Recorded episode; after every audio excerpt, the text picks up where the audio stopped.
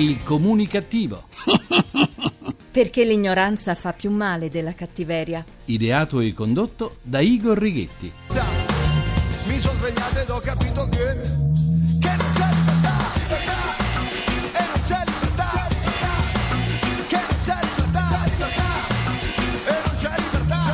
Giovanotti, non c'è libertà. Buona comunicazione Italia, paese in cui dal 2009 le risorse destinate al sistema universitario sono diminuite di circa un miliardo di euro, meno 20% in termini reali, dal vostro comunicativo di fiducia. Igor Righetti, bentornati alla nostra terapia radiofonica di gruppo Fuori dal Coro numero 2238, dodicesima edizione, perché l'ignoranza fa più male della cattiveria. Da tempo, ormai, gli italiani si sono abituati a essere strigliati dai partner europei, che trovano sempre qualche cosa nelle nostre azioni che non corrisponde ai dettami. Siamo non i modelli d'Europa, ma i monelli, o almeno come tali veniamo considerati, e i media di tutto il mondo, implacabili, sono sempre pronti a ricordarci le nostre carenze, non senza un qualche compiacimento, dovuto forse al senso di inferiorità che provano nei confronti di un popolo la cui grandezza non si misura dalla quantità di denaro di cui dispone, ma dalla sua storia e dalla sua cultura. E noi siamo sì poveri e pochi, non direi belli in questo caso, ma in quanto a cultura e arte abbiamo riempito i musei del mondo. Ed ecco, dopo tante critiche, arrivare la sorpresa. La stampa internazionale incorona i musei toscani come i più belli del mondo. La novità sta non tanto nelle lodi destinate a Firenze, città da sempre amata da inglesi e tedeschi ancor prima che nascesse Matteo Renzi, ma a quelle che hanno per oggetto piccoli musei in località toscane minori come Pitigliano in provincia di Grosseto o Montepulciano in provincia di Siena. Dal New York Times al The Guardian, dal Times alle Figaro è una sola voce. Il turismo museale italiano, specie quello toscano, è unico e inimitabile. Ed è così che viene eletto museo migliore del mondo la mitica Galleria degli Uffizi a Firenze. Per i curiosi la medaglia d'argento viene assegnata al Prado di Madrid, mentre quella di bronzo va all'Ermitage di San Pietroburgo. Triste epilogo per il Louvre che viene posto ottavo in classifica. Questo riconoscimento ci porta una boccata di ossigeno. Dopo i crolli di Pompei che tante critiche hanno sollevato in tutto il mondo, avevamo assoluta necessità di un riconoscimento internazionale al merito. Cambiamo argomento. L'ultimo secolo della nostra esistenza si è lasciato dietro di sé più immondizia di quanta ne era stata prodotta in diversi milioni di anni. Parola del famoso scrittore e filosofo statunitense Ronald Wright.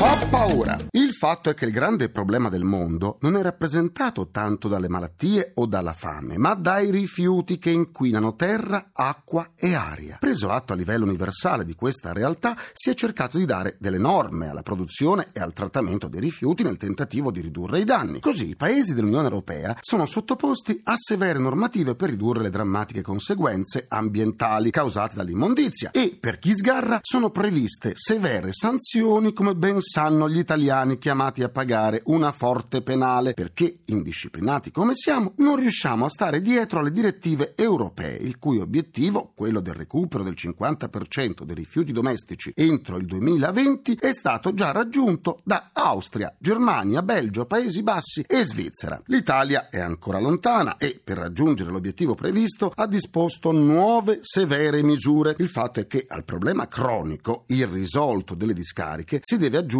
l'indisciplina di tanta gente che pensa di essere più furba degli altri nel non dividere in modo corretto i rifiuti. Repubblica basata sulla furbata incentivata, fratelli.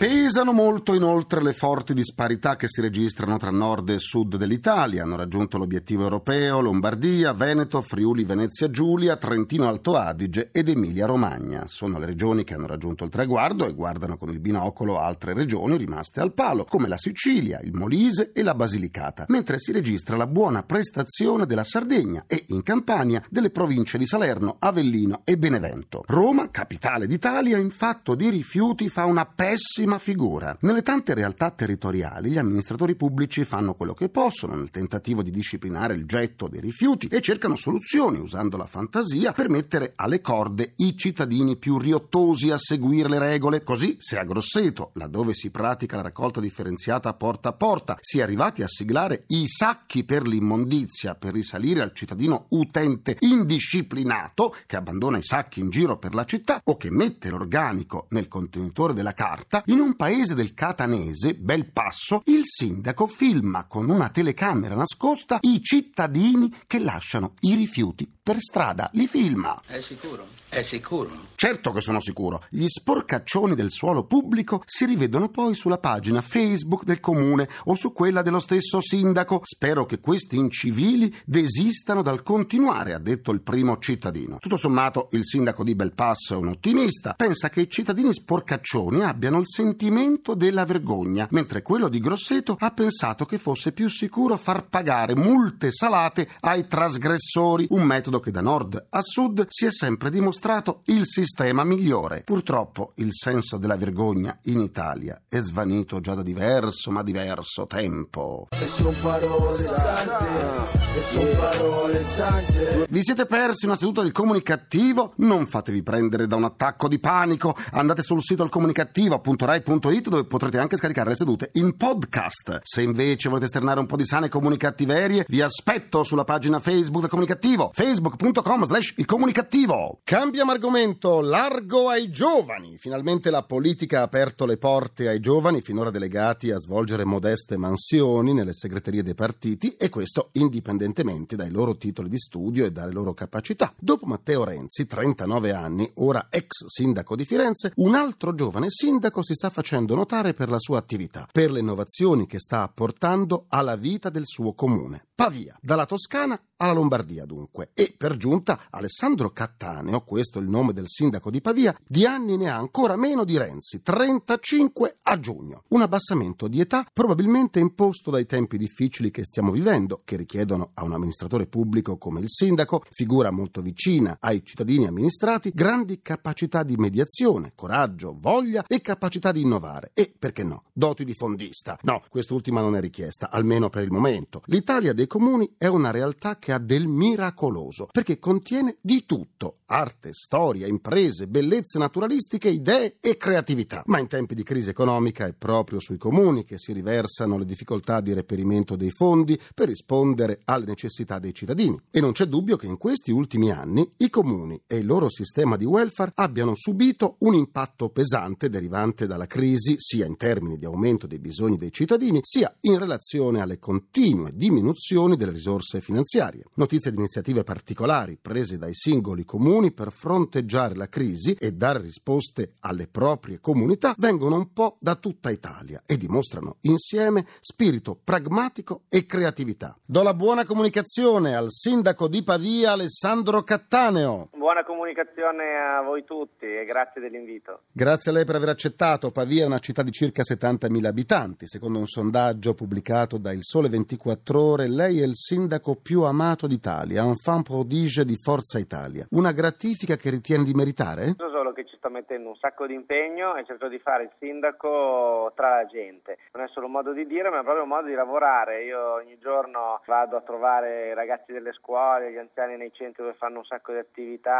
giro con la Vespa blu e non con l'auto blu. Forse questo aiuta. Dietro, se posso dire un segreto, è solo quello di lavorare, lavorare, lavorare tanto. A parte gli opposti partiti di militanza, che cosa la differenzia da Matteo Renzi fino a poco fa suo collega?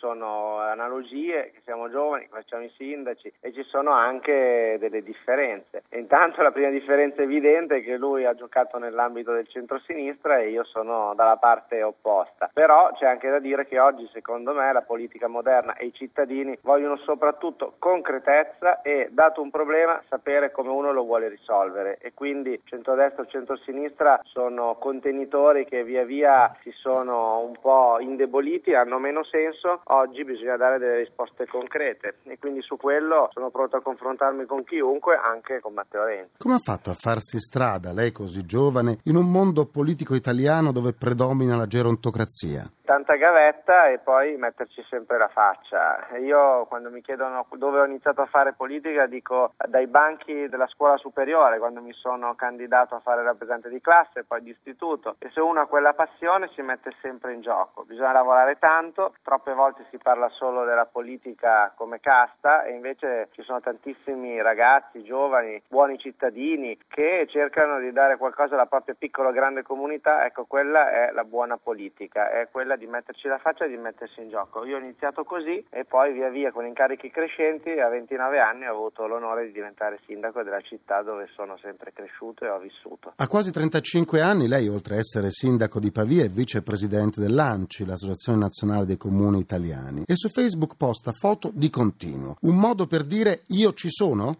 Modo per rendere conto anche ai cittadini di quello che si fa. La comunicazione vuol dire anche e soprattutto trasparenza oggi, che usata bene in maniera più univoca può rendere conto ai cittadini di quello che si fa e accorciare quella distanza tra istituzione e popolazione che a volte, ahimè, è percepita. Io racconto le mie giornate che sono fatte di tanto lavoro ma anche di tanto entusiasmo perché lavorare con dei progetti in mente che si prova e si riesce a realizzare per la propria città è un grande onere ma soprattutto un immenso onore e oggi fare il sindaco tra le tante istituzioni che ci sono io credo sia un privilegio pur essendo un lavoro estremamente logorante e faticoso. Pavia ha il poco invidiabile record di provincia con il più alto numero di slot machine. Che cosa prevede di fare per frenare la dipendenza da slot dei suoi concittadini? Io spesso ho detto che da città prima per eh, consumo di risorse nel gioco dobbiamo diventare primi nella capacità di gestire e contrastare i fenomeni patologici legati al gioco ed è quello che stiamo facendo. Abbiamo fatto un regolamento di polizia locale per mettere dei paletti, abbiamo dato degli incentivi economici per i bar che vogliono togliere le cosiddette macchinette. Abbiamo cercato di fare un sacco di iniziative anche educative, culturali e l'abbiamo fatto tutti insieme in città, il sindaco, insieme a me c'era il vescovo, insieme a me c'erano forze di altre partiti provenienza, ma poco importa. Davanti a tematiche di questo genere bisogna stringersi tutti insieme e dare dei segnali concreti e a Pavia appunto lo stiamo facendo. Quali sono i pilastri dell'economia cittadina? Pavia si basa oggi sostanzialmente su un servizio pubblico avanzato di grande qualità, eh, ovvero un'università di 652 anni eh, che porta 25.000 studenti, ricercatori ogni giorno, pensate 70.000 abitanti, 25.000 studenti e poi tutto il comparto sanitario. Abbiamo la fortuna di avere una densità di strutture di grande eccellenza e di richiamo internazionale credo davvero unica in Italia. Questi sono i due motori della città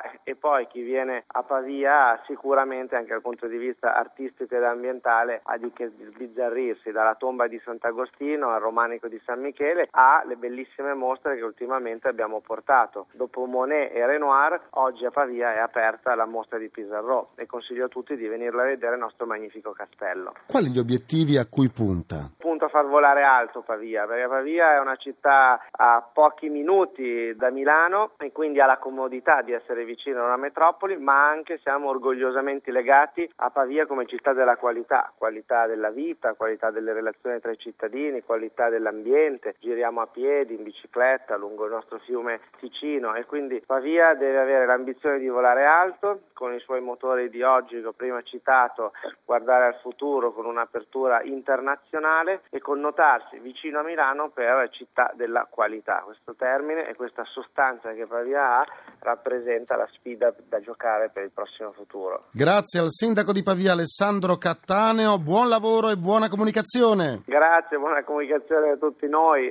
Eh già. Noi siamo giovani, i giovani, più giovani. Concludo anche questa seduta giovane con il mio pensiero comunicativo.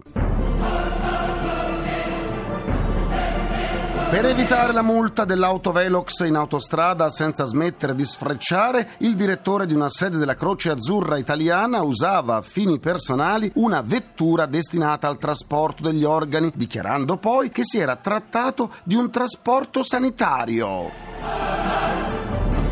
Visto che il direttore fingeva di trasportare organi, è o non è bizzarro che sia stato denunciato a piede libero? In effetti. Ringrazio i miei implacabili complici, Vittorio Lapi, Walter Ghetti, Carlo Pagliaio, un ringraziamento a Francesco Arcuri. Alla console. Alla console. Alla console, tra gli immancabili.